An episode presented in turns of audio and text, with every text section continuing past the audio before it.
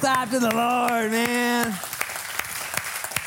So rad, such a radical time, baptizing so many people, preaching the gospel, and reminding ourselves and remembering who Jesus is, what Jesus is doing. Because I don't know about you, but as you guys watch the news or maybe scroll through your feed or talk to the people around you, do you ever just forget that God is on the throne and the kingdom of Jesus is coming? Do you ever forget that? Because the world's not talking about that. There's all kinds of other different narratives, and people are running around screaming that the sky is falling and rockets are dropping. Even did the rocket drop last night? Anybody know from China? Did it, okay, in the Indian Ocean? Okay, missed us. How many of you guys didn't know there was a rocket falling through the sky last night? Okay, yeah, we were watching. We were watching for you. It was, it was, it was actually going. This rocket was flying through the sky last night. Okay, it's orbiting our atmosphere, and it was beginning to come into reentry into our atmosphere and they didn't know where it was going to drop or when it was going to drop. It was traveling 17,500 miles per hour. Okay, that's five miles a second. Okay, that's twice as fast as I drove to get here to church this morning. five miles a second. Can you imagine this thing? You know, ah, it's just crazy. And it landed in the Indian Ocean right by the Maldives. I remember last night. Crazy stuff. And so people can get distracted by so many other things that are going on. And when we come to church, when we read God's word, when we get with God's people, we need to remind ourselves, oh, yeah, the church of Jesus Christ will not be stopped. It cannot be stopped. No matter what I do, no matter what they do, no matter what we do, no matter what I think, no matter what you think, no matter what they think. See, this book we've been studying is the most scrutinized book ever to be scrutinized. It's the most read book that's ever been read in the entire history of the world. It's the first printed book. It's the first, uh, what was I say? It's the most stolen book. You know the most shoplifted book in all the world is the Bible? Isn't that crazy? Is that some irony there, isn't there, you know? Most read, most scrutinized, first printed, most sold. Jesus Christ. His kingdom's coming. Yet, if you're honest, though, you forget. I forget. I read the news and I look around, or I even look in the mirror. I look at my own bank account. I look at my life. I look at what I've done. I'm like, oh, dude, I'm not sure if I can make it. I'm not sure if I know what's going on. I'm not sure if I have enough. And the reality is, guess what? You don't, because it's not about you. See, we're studying 1 Peter chapter 5. And Peter, of all the writers of the Bible and all the characters within the scriptures, to me is one of the most relatable. Because Peter almost always did exactly the opposite of what God told him to do. Remember, Jesus said, Hey, follow me, and I'll make you a fisher of men. So he began to follow him. But then in the end of Peter's story, we see Peter following Jesus afar off. We see Peter in the boat, and Jesus says, Hey, come on the water and walk with me. And Peter begins to walk on water. Pretty soon, Peter's taking swimming lessons. We see Jesus and Peter in the Garden of Gethsemane. Peter says to Jesus says to Peter, "Come and pray with me." What's Jesus do while he's praying? He's praying. What's Peter do? Begins to sleep. See, Peter started out good, but then found himself failing throughout his life. This is so important because if you're like me, man, you've got some good starts. You got some great ideas. Man, remember that was a great idea and crash and burn. Didn't go the way I wanted it to. Man, I tried, and then you get shell shocked and you get stunted. You're like, I'm not going to try anymore. I'm not going to make friendships anymore. Maybe you had a marriage that didn't end well. Maybe you had a relationship with a best friend and didn't end well. Maybe you had a career path. You thought you were going to be the best at this and it just wasn't for you. Maybe it was a life group and it didn't go well. You started Sunday school, you started teaching, you started a Bible study and nobody showed up and you tried, but it didn't work. Here's the deal God doesn't call the qualified, He qualifies the called. God does something in us through our failures. As a matter of fact, when you fail, make sure you fail right. I said this one time to a person. I said, make sure you sin right. And they said, how do you sin right? You know, tell me more, you know. Peter failed. And his failures were part of the qualification for his call. Luke 22. Jesus looked at Peter and he didn't call him Peter. He said Simon. Simon. He said it twice. That was his birth name. It was not a, a good name. His name had been changed. He said, Simon, Simon. Satan has desired to sift you like wheat. But I've prayed for you. And when you're restored, strengthen the brethren. Now, right then, if you're Peter, you're like, hey, time out. What'd you say, bro? You telling me Satan wants to mess with me? But you prayed for me, right? Yeah, I prayed for you, Pete. What'd you pray for? That when you're restored, you would strengthen the brethren. Can you pray a different prayer, Jesus? How about pray a prayer that Satan's plan doesn't work, that I don't have to take a nosedive, I don't have to suffer bankruptcy, I don't have to have a failure, I don't have to walk through divorce, I don't have to get cancer, I don't have to go that way. Can I? Is there any other route? And I have experienced, and maybe you have too, that in order to be used greatly, oftentimes you have to be hurt deeply first. Jesus had committed to Peter I'm going to use you, Pete. I'm going to build my church on the confession that you just made about me. Nothing can stop you. The gates of hell shall not prevail against the church. The church, the first thing you're going to write in your notes today, the first thing you're going to commit to memory is the church of Jesus Christ cannot be stopped. That's good news. No matter what rockets you're flying through or what things go up, what things go down, what you offer, what offer, what we do, what we don't do, it doesn't matter. This is so encouraging because as the world gets darker and weirder, and as your health begins to be questionable and fail as you get older and as relationships are strained, what allows you to get out of bed and smile? What allows you to keep going? What allows you to step out of your boat onto that water or onto that rocky situation that the Lord has brought you in? As a matter of fact, when Jesus said, there's two groups of people, both are house builders. Some are going to build their house on the sand, some are going to build their house on the rock. Both groups of people are going to have wind and rain. When I was younger, I used to read that. It's like, what if I build on, the, on Jesus? Shouldn't I like avoid the wind and rain part? Jesus is honest. He's like, oh, no, no, no. Both are going to get beat on. Both are going to suffer. Both are going to have difficult lives. Both people. But the ones who build on the rock, what's this book? His word, his kingdom. Okay? It's going to rain. There'll be wind. There will be loss. There will be suffering and sacrifice. That's what we've been learning through 1 Peter chapters 1, 2, 3, and 4, and 5. And now at the very end, as Peter comes in for a landing before his people get off the airplane, he gives them some final instructions. He says, Here's what I want you to do in order to be successful. Here's what I want you to do in order to engage, in order to not lose track, in order to not lose momentum, in order to be the men and women that God wants you to be. And I'm just so glad it comes from Peter. Sometimes I find myself around influential or notable or powerful people. And I just, there's a disconnect. I'm like, dude, I'm not like these people. you know what I mean? Like I'm from, I'm from Lincoln County, you know? But if you know somebody's been through some stuff, you know anybody who's been through some stuff? Just look around. Maybe it's you. What if you went through your stuff on purpose? Because Jesus wants to use you in the lives of other people. What if the stuff you've gone through, though, because of the way you've computed it and processed it, has left you on the shelf? I can't do it. I, I, I struggle with addiction. I struggle with failure. I struggle with, with immorality. I, I, have a fear of people. I don't even know if I love people, to be honest. You know what I'm saying? You know what I'm saying? Remember James and John? Brothers, disciples. They really only loved themselves and the people around them. They didn't love other people. They wanted to kill a bunch of people that wouldn't rent a room to Jesus there at the Motel 6 in Samaria. Remember the story? They went in to get lodging and they came back. Yeah, they don't want to rent to you, but we got a plan. We're going to kill them all. And Jesus said, What'd you say? You want to kill them all? Dang it. Back to square one. We don't kill people. What if the mistakes, the failures that you've walked in when you meet your Savior Jesus Christ in humility and in humiliation and in restoration? Because let me tell you how to sin well. Let me tell you how to fail well. You have to be restored well. Peter failed miserably. He sinned worse than most of us will ever understand. He knew Jesus for three years, face to face, best friends. He stabbed him in the back so hard. We've all let Jesus down. We've all made mistakes. We're all corrupt. Peter royally blew it. And so, what did Jesus do? He had a meal with him. John 21. We learned this last week. Jesus cooked him a meal and asked him a few questions. Hey, hey do you love me, Peter? Peter struggled, like, I don't know, man. Obviously not. Let go of my life. Cool. Feed my sheep. What? He asked him three times, Peter, do you love me? And Peter said, I don't know. I, man, are you messing with me, bro? You saw what I just did. You saw what I, you see what I'm doing. See, Peter was fishing vocationally. He'd already been running from the Lord, quitting, coming up short. And Jesus, big smile on his face, said, I'm not letting you go. I am going to commission you. I am going to restore you. I'm going to use you.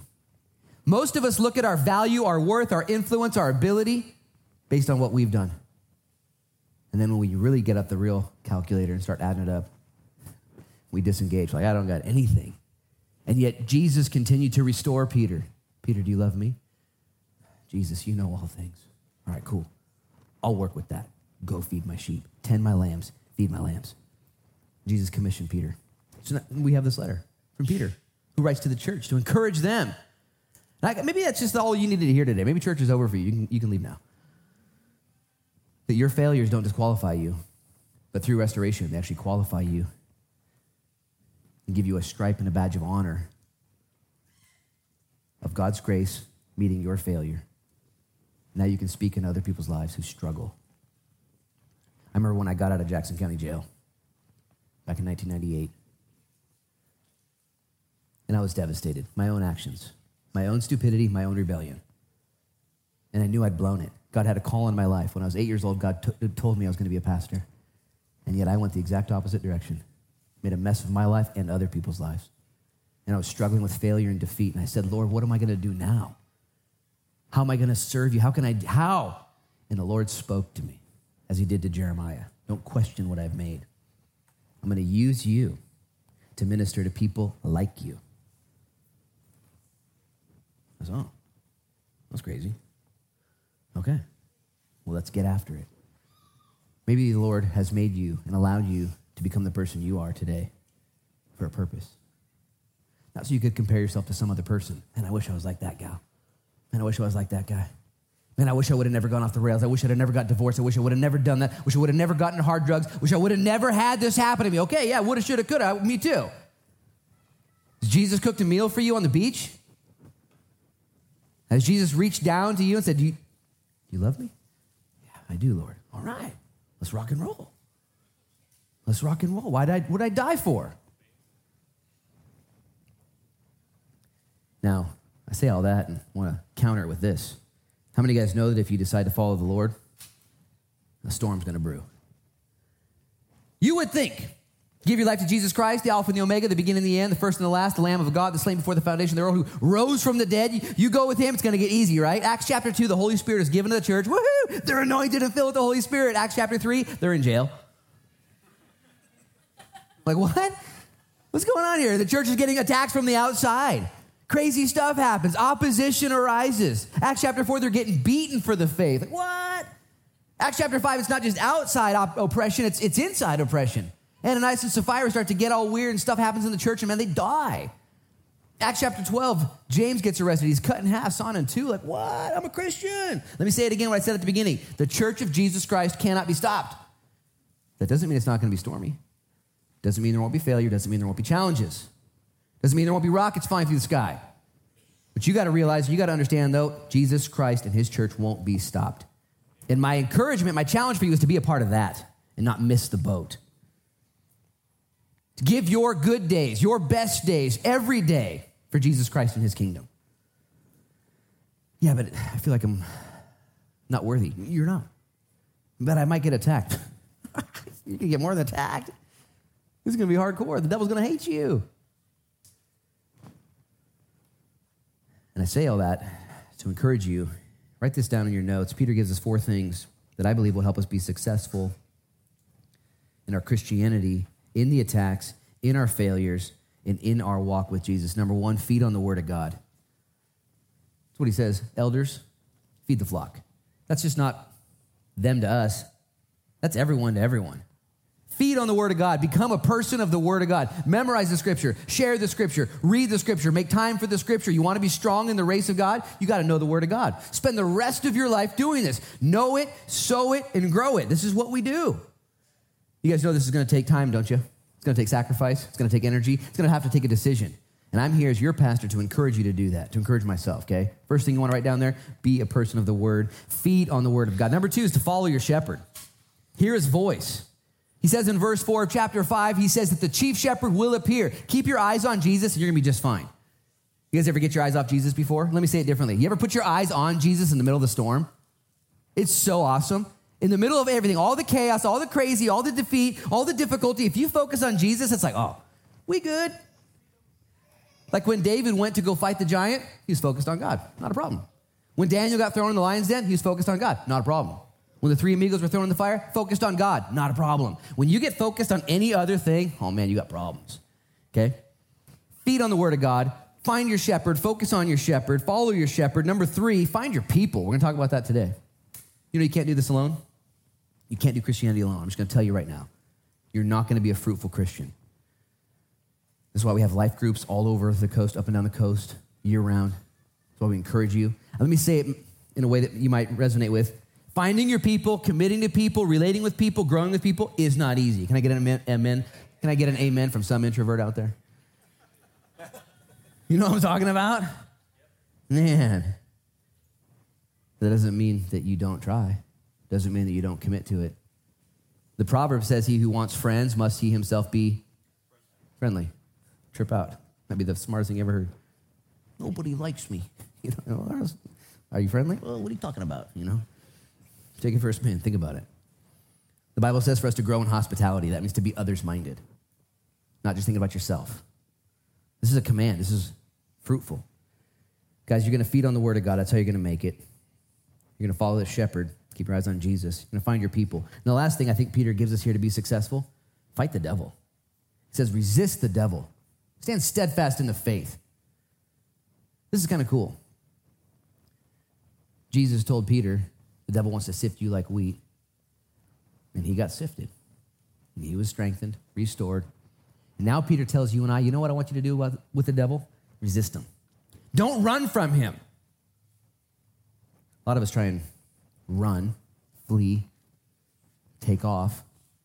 Yet the Bible says, Greater is he who's in you than he who's in the world. Do you have the Spirit of God living inside of you? Yeah, but I'm not perfect. We already covered that. Yeah, but I've got failure. Yeah, we know. If you have Jesus Christ in you, okay, there's no weapon formed against you that shall prosper. Book of Ephesians tells us God gives us armor. Okay? You only need armor for a war. And there is a war going on. And the first thing I want to encourage you guys in today as we look at those four points in the next 25 minutes we have together is that Peter here is reaching out to the church. And he's encouraging the pilgrims of the dispersion, we saw that in chapter one, to grow together as the church, to suffer well, to come together, to realize who they are. They're part of a different people group, they're part of an eternal pursuit. And there are lots of things in your life that are important right now, right? You guys have got important stuff right now? Important things going on. Spring's coming. How many of you guys got flowers to plant? Man, that's important stuff right there. That's important. Lots of important stuff. But the most important things are things of eternity, not just things that are temporary.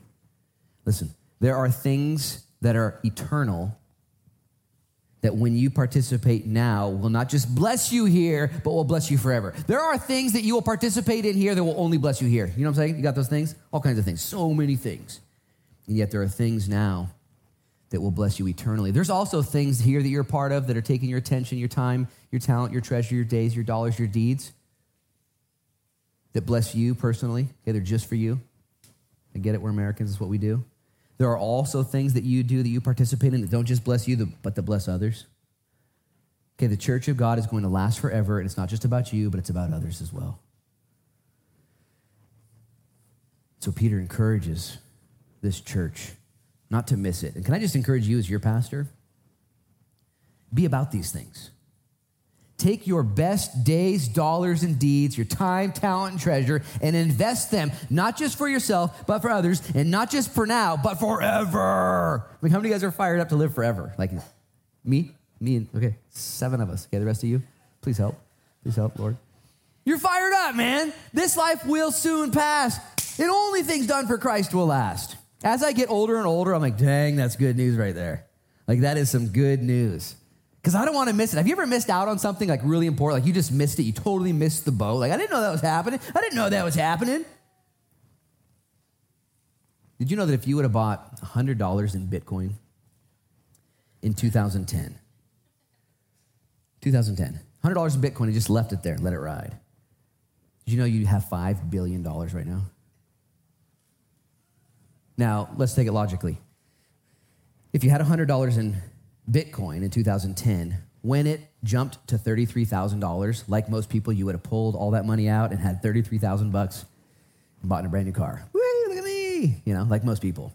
Or if you would have left it in there a little bit longer, when that 100 turned to $333,000, you would have pulled all that money out and you'd have bought yourself a brand new house. Woo, look at me. Not Lincoln County, somewhere else though. Bought a brand new house, you know. But if you would have just said, you know what, I'm just gonna let it ride. $5 billion, 100 bucks. There's a new one coming out, Dogecoin just came out in January. And if you would have bought $1,000 of Dogecoin in January, it'd be worth $50,000 today, just in, four months, five months. Now, I'm not advising anybody buy any Bitcoin or Dogecoin. Okay, don't, get me wrong here. You do whatever. I'm just, my point is, I don't have any Bitcoin. I don't. I'm not gonna. I'm not doing that. I'm investing in the kingdom of God, and its worth and value. Okay, is not up and down. It is guaranteed. The kingdom of Jesus Christ cannot be stopped. What you do for Christ will last forever. It will return with promise and with fruit and with value more and more and more. Did you guys read the five by five this morning? Yep. Trip out. Matthew 25, harsh words. Trip out. Matthew 24 and 25 are one breath of Jesus.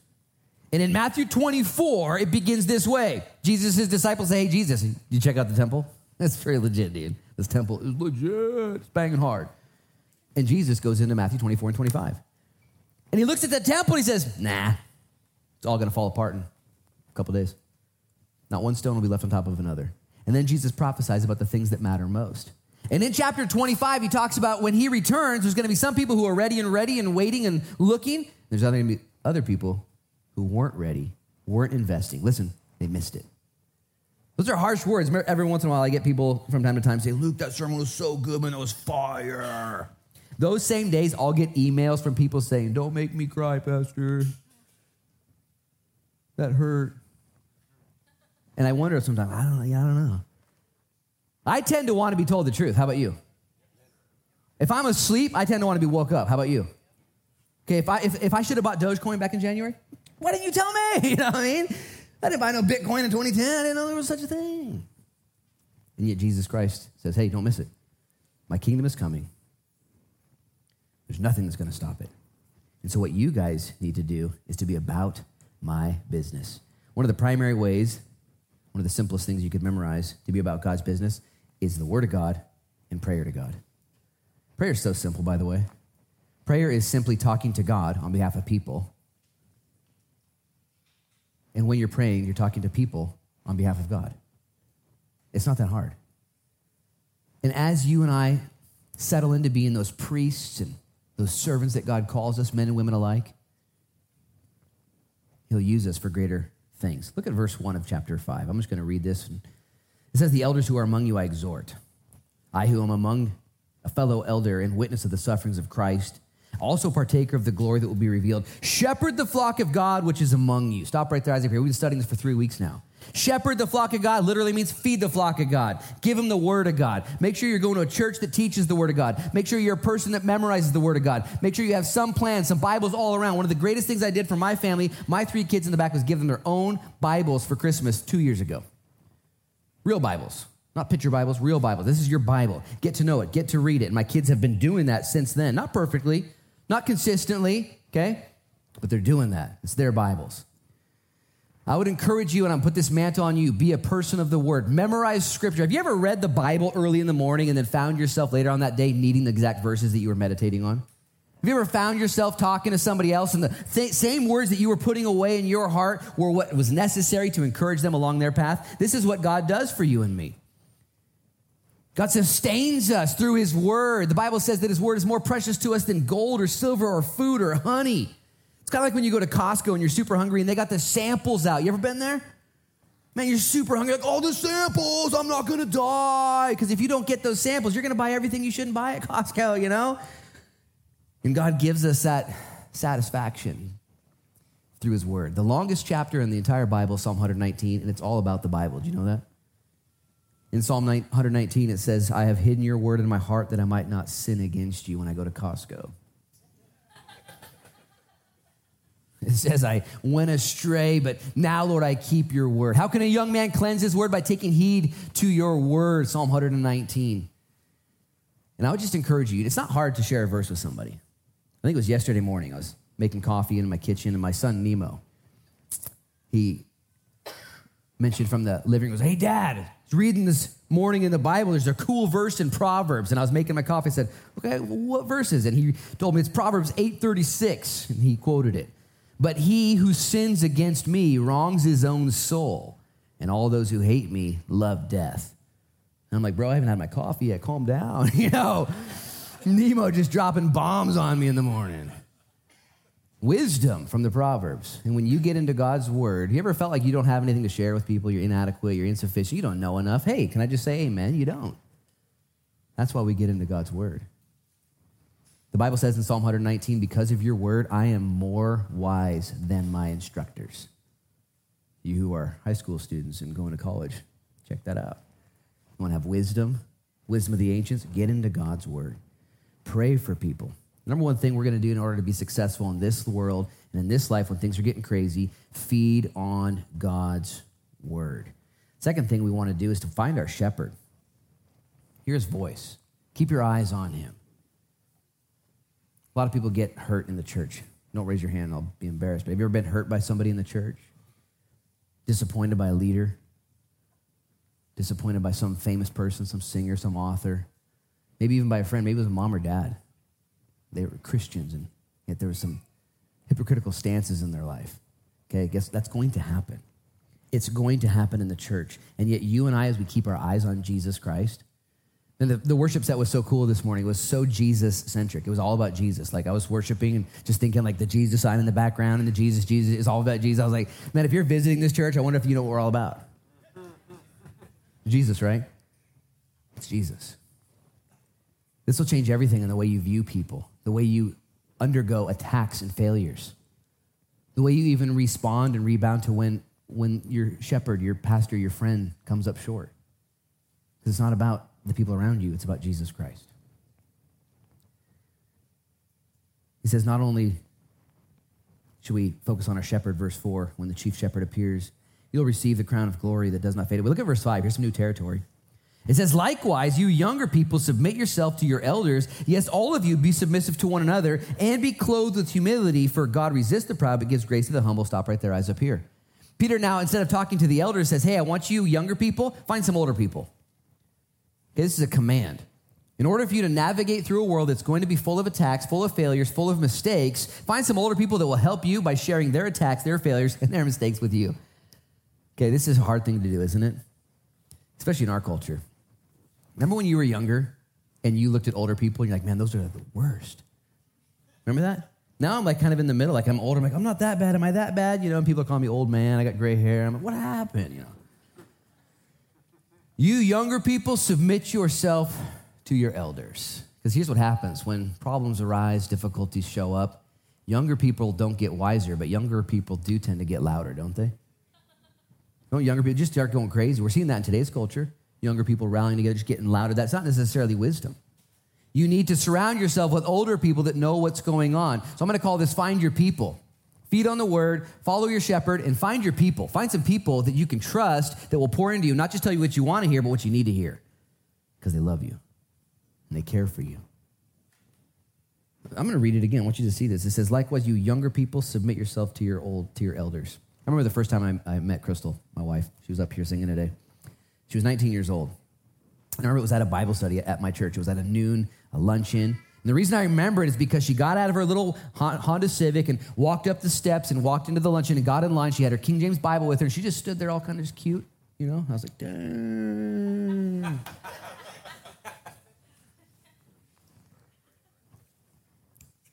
and, and as she just kind of mingled, she sat down with a bunch of older women. And I remember I noticed, I was like, wow, that's, that's weird. That's weird. And she was just hanging out, just holding her own. Just she wasn't, she was very mature for her age very mature and very wise. And I just said, man, whoever gets that girl wins the lottery. That was me, by the way. And I just want to encourage you guys and gals find some people that aren't just like you, find some people that are older than you, find some people that are different than you. Okay, this isn't easy. We're just going to call it find your people. Christianity is not meant to be done alone. It's not an isolation or a spectator sport. And in today's I could preach this sermon before 2020, but right now the church is isolated, isn't it? And we're all messed up. Not just the church, everybody's messed up. It is whack out there. And here's the deal isolation will lead to desolation, either emotionally or even physically, and for sure spiritually. You can't do this alone. There's people at home right now streaming online, haven't been back to church in over a year, and I get all the complexities, I understand all that, and we've made things kind of, you know, soft and technology, and you can just stay home and stay safe, and all the rest. It's not meant to be done alone, though. Kind of like the great redwoods of California. Ever been to the redwood forest and seen those? Man, those things are huge. Did you know that redwood trees only grow in groves? They don't grow by themselves because they're one of the only trees that don't have a taproot. Most trees have a taproot that keeps them from blowing over. It goes down 30 or 40 feet.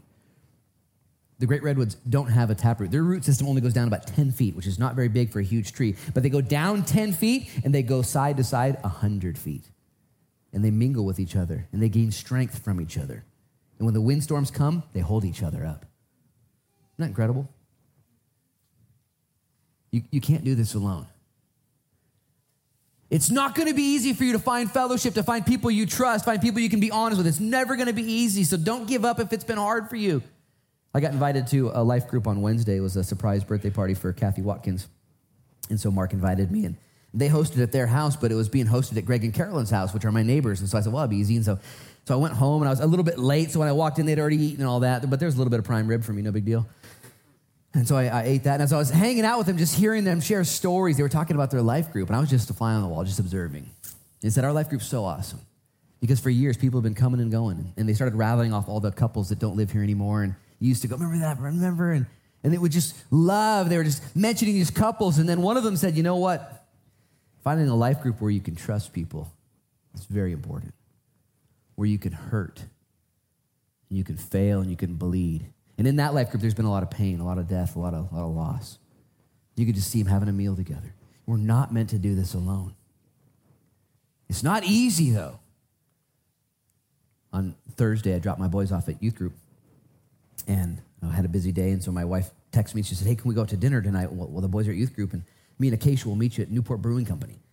And so that's perfect. I'll, I'll, be right there. And so I was a little late, and my daughter and my wife had already sat down and ordered, you know, a pretzel or something like that, and some Cajun tots. Amazing. And so they're waiting. And as I was walking in there with my mask on, this couple was sitting down at Newport Brewing Company. They said, "Hey, Luke," and I walked by and I looked at him and said, "Hey, I have no idea who you are." I actually waited about 90 seconds. I was like, "Do I even have we met?" And they said, "No, we've never met you. We just watched the stream online." I was like, "Oh." whoa, nice to meet you. There you are, you know. And they were real cool. They were calm. And they've been here since August. And they said, man, we just love the church. We've Never been.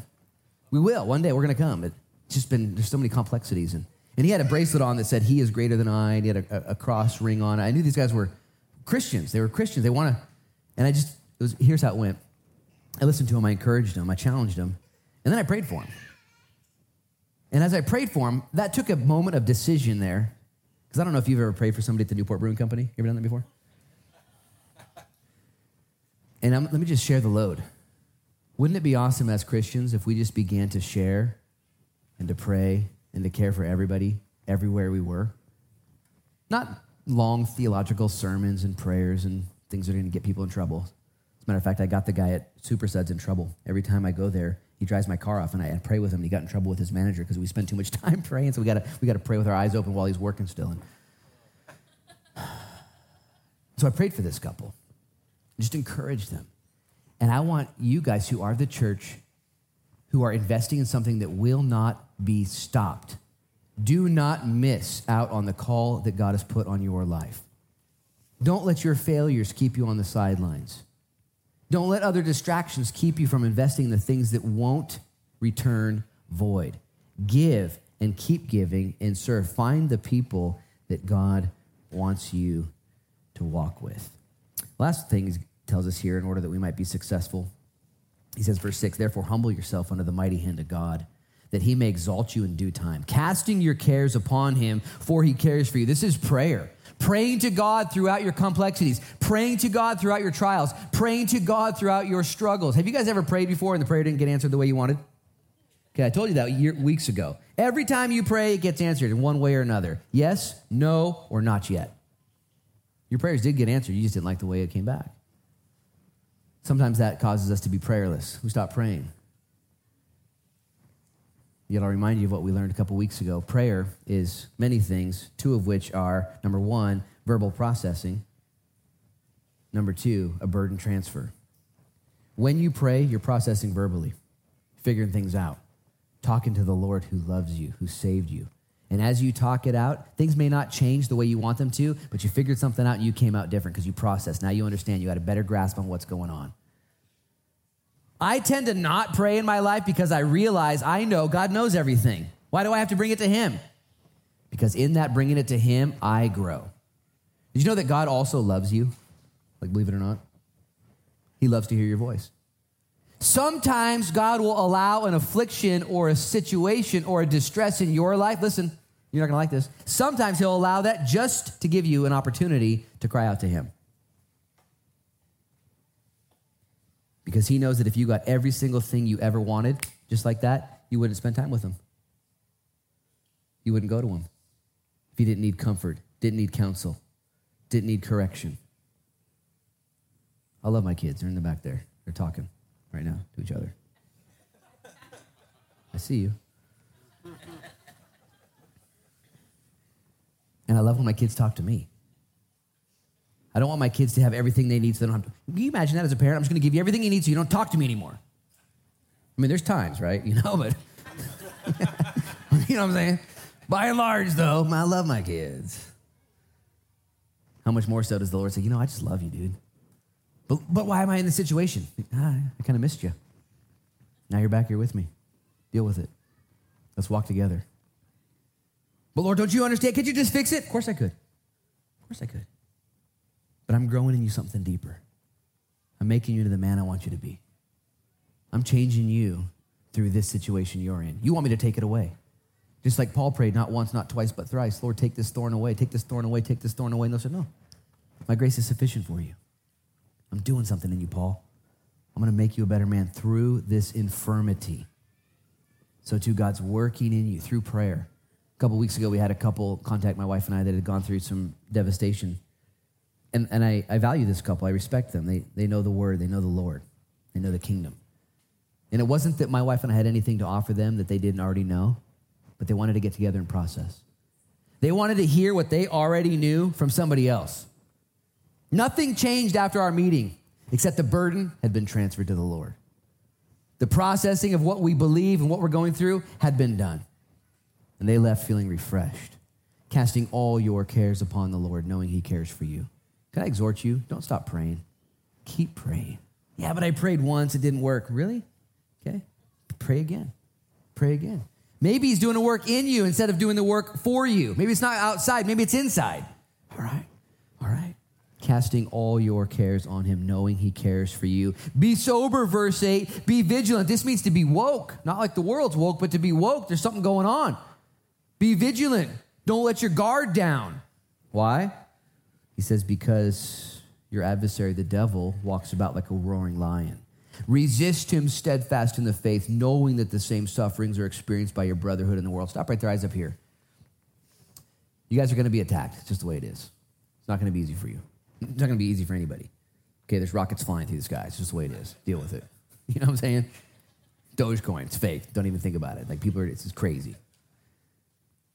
What he tells us to do, though, he tells us to resist the devil, to fight.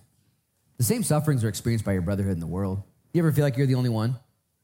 You ever feel like you're the only one suffering, the only one being misunderstood, the only one coming up short, the only one that feel, feels you? Eh. Peter says, No, dude. Everybody's going through something. One of the enemy's strategies and tactics is to get you to think you're the only one. Okay? Not only are you not the only one, but it's not about you. Resist the enemy, steadfast in the faith. Here's the thing about the devil he's real. Satan is real, demons are real, okay, and they're real bad. But they're also really defeated. They've already been defeated. The power of sin has been broken, the penalty of sin has been paid. Okay, the presence of sin will be done away with eventually. Right now, we're in the war, though, and you and I are to resist. Oftentimes, we find ourselves fleeing from the enemy when reality is we're to resist him, draw near to the Lord, and he flees from us. I don't know how you look at the devil, okay? I'm not trying to be friends with him or like get close to him. I don't want to mess with him. But I also don't want to walk in fear of him. Resist means to fight. And when you post up and fight the enemy, steadfast in the faith, the Bible says that he will flee. Jesus said it this way The gates of hell shall not prevail against the church. Matthew 16. The gates, of, gates are meant to keep people out, okay? Which means the church is on the offense, not the defense. We're not retreating, we're advancing. We're going into the gates of hell, snatching people out. When we resist the devil, he flees. You're, you're in charge. You have Christ in you? What? You're made in the image of God? You're a son of God? You're a daughter of God? Resist the devil. By the way, resistance is an offensive word. Fight back. I feel tempted. I feel pulled. I feel attacked every single day. Let me give you two ways to fight back, two ways to resist. When you feel tempted, when you are defeated, when you are tried, here's what I want you to do I want you to respond with resisting, and here's how I want you to pray for me. Pray for Luke Frechette, okay? And then pick five more people in your life that you love that need you to fight for them. Check this out. Imagine if you did this. Let's say you feel tempted. Look at something you shouldn't be looking at. Think something you shouldn't think. Do something you shouldn't do. Participate in something you shouldn't participate in. And at that moment, you go, All right, I see you, devil. I pray you'd bless Pastor Luke, Lord. I pray you'd give him power and anointing. I pray that he'd lead someone to Jesus Christ today. In Jesus' name, amen. Lord, I want to pray for my mom. I want to pray for my dad. I want to pray for my brother. I want to pray for my sister. I want to pray for my wife. I want to pray for my husband. I want to pray for my son. I want to pray for, and all of a sudden you start praying for people, and the devil's like, whoa, whoa, whoa, stop. What are you doing? You know. And every time you get attacked, you go on the offense and start praying for Pastor Luke and some other people. Guess what? Eventually the devil's going to leave you alone. He's not going to keep poking you in the eye because every time he pokes you in the eye, you start praying for people. What if we did this? I mean, don't raise your hand, but how many of you guys get attacked every single day and you just sit there and take it and you fight and you resist and you get all sloppy and all weird and all exhausted and you're over in the corner crying, you didn't do nothing? You know what I'm saying? What if you're like, nah, dude, I'm going to pray. I'm going to go on the offensive. Do you know what Jesus did when he was attacked for 40 days? Jesus not only prayed, but he quoted scripture. This is so cool. Jesus was attacked and tempted for 40 days, and every time he was attacked and tempted, he quoted a verse out of the book of Deuteronomy. Okay, must have been where Jesus was having his morning devotions. Like, I'm in Deuteronomy, you know?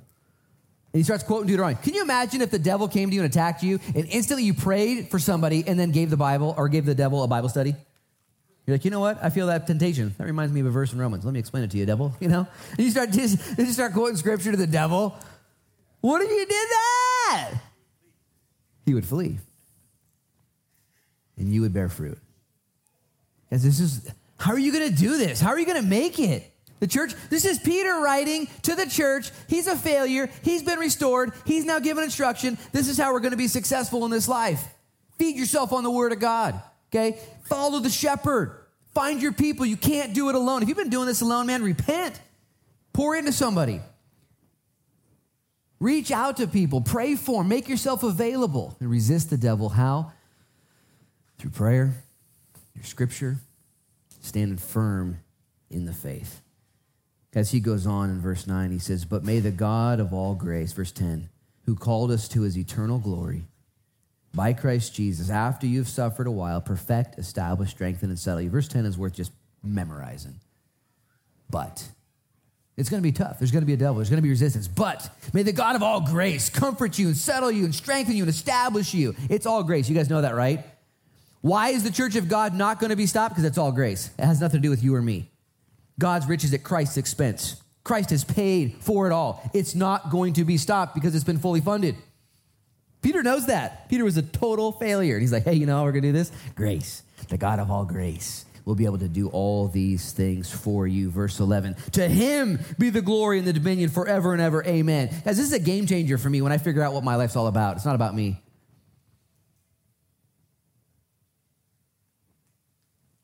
You see, this is church where we're to be equipped for the ministry. You guys are going to go out into the highways, the byways. You're going to go out into the schools. You're going to go out into the gyms. You're going to go out to the grocery stores. You're going to go out to your place of business. You're going to go out there and do stuff. You have a decision to make every single day. Do I want to live for my glory or His?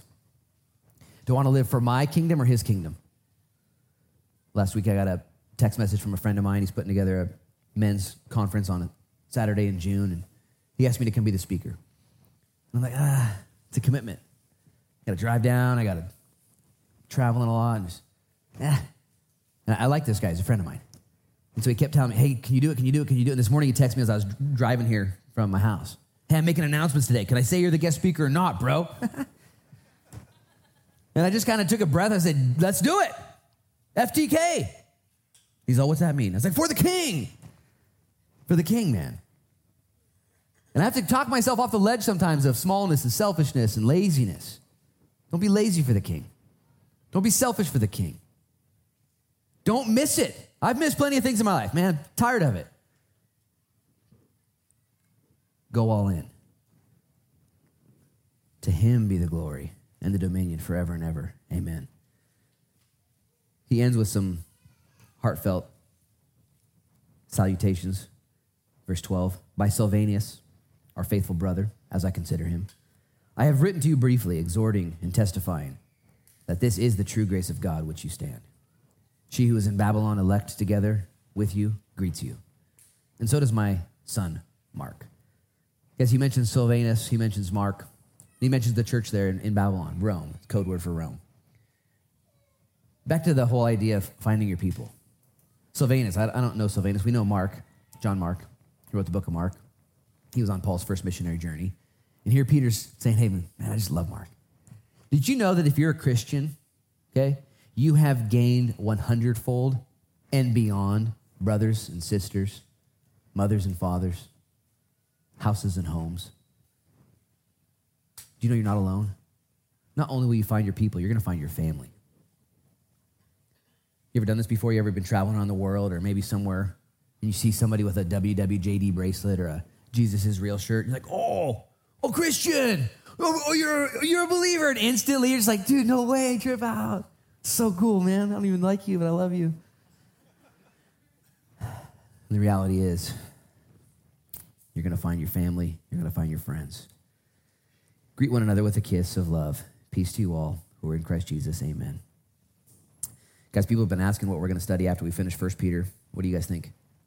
Second Peter. It's brilliant. It's brilliant.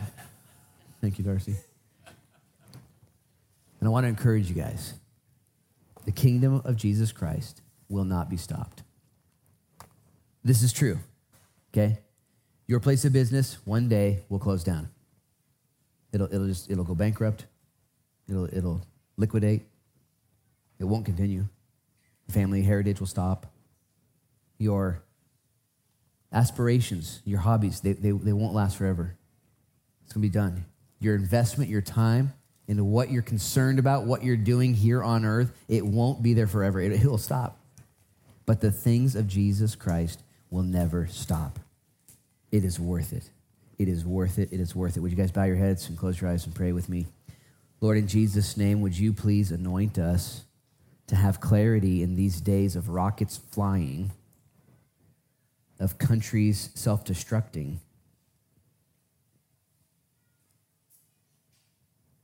Of all kinds of pain that we're self inflicting and all kinds of confusion. Would you anoint us in Jesus' name, Lord, to be men and women of your word? Your word is perfect. Lord, it's been refined in the fire seven times over. There's nothing wrong with it. It produces life. It restores our soul. It guides our path and it guides our feet. Lord, you give us that desire for your word. If you want a greater desire for his word, would you just nod right now and say, Yeah, Lord, make me one who desires your word. Maybe you're here this morning and you desire his word, but you're not disciplined. You're lazy and you're on Facebook or you're on Instagram or you're doing other things too much. You see, what am I doing? Lord, would you anoint us to want your word, to understand your word, to know your word, to be people of word and prayer? Or just like my kids prayed for me last night. I pray in Jesus' name, Lord, you would do that for us. And Lord, your kingdom would come and your will would be done. Lead us, we ask. Forgive us of our sins. Maybe you're here this morning and you want to get on fire for the Lord, but you're still struggling with your inadequacies, your failures. Would you just have a meal with the Lord? Let him restore you. Maybe even today it's over. You're just restored. You're restored in Jesus' name. By the blood of Jesus Christ, there's nothing more for you to do. He's done it all. Confess that sin. Cast your cares upon him, knowing he cares for you in Jesus' name. It's time to get after it. It's not about you, it's about Jesus Christ. Lord, I pray for those who need to find their people, those who just don't have any fellowship, no one to pour into them and no one for them to pour into. Lord, in Jesus' name, would you help us to find our people? Would you help us, Lord, in fighting the devil? I pray against the devil in Jesus' name against all the lies, all the confusion, all the fatigue, all the failure. Pray against that in Jesus' name. Lord, I ask you, you'd hedge of protection around us. You'd build us up. Cause us to be those warriors for Christ, the helmet of salvation, the breastplate of righteousness, that belt of truth, Lord. The feet of the gospel, that shield of the Spirit, shield of faith, Lord, and that sword of the Spirit. Would you bless us? I thank you for the Sunday school kids, Lord. Had so much fun. Would they be blessed today? Grow your word within us, Lord. Lead us, we pray. Thank you again for all the moms here today. I pray for all those who have a, a hurt heart. Maybe they're missing their mom. Maybe there's some sort of pain. Would you bless them? And help us to have the same energy those kids do. In Jesus' name we pray. Amen and amen.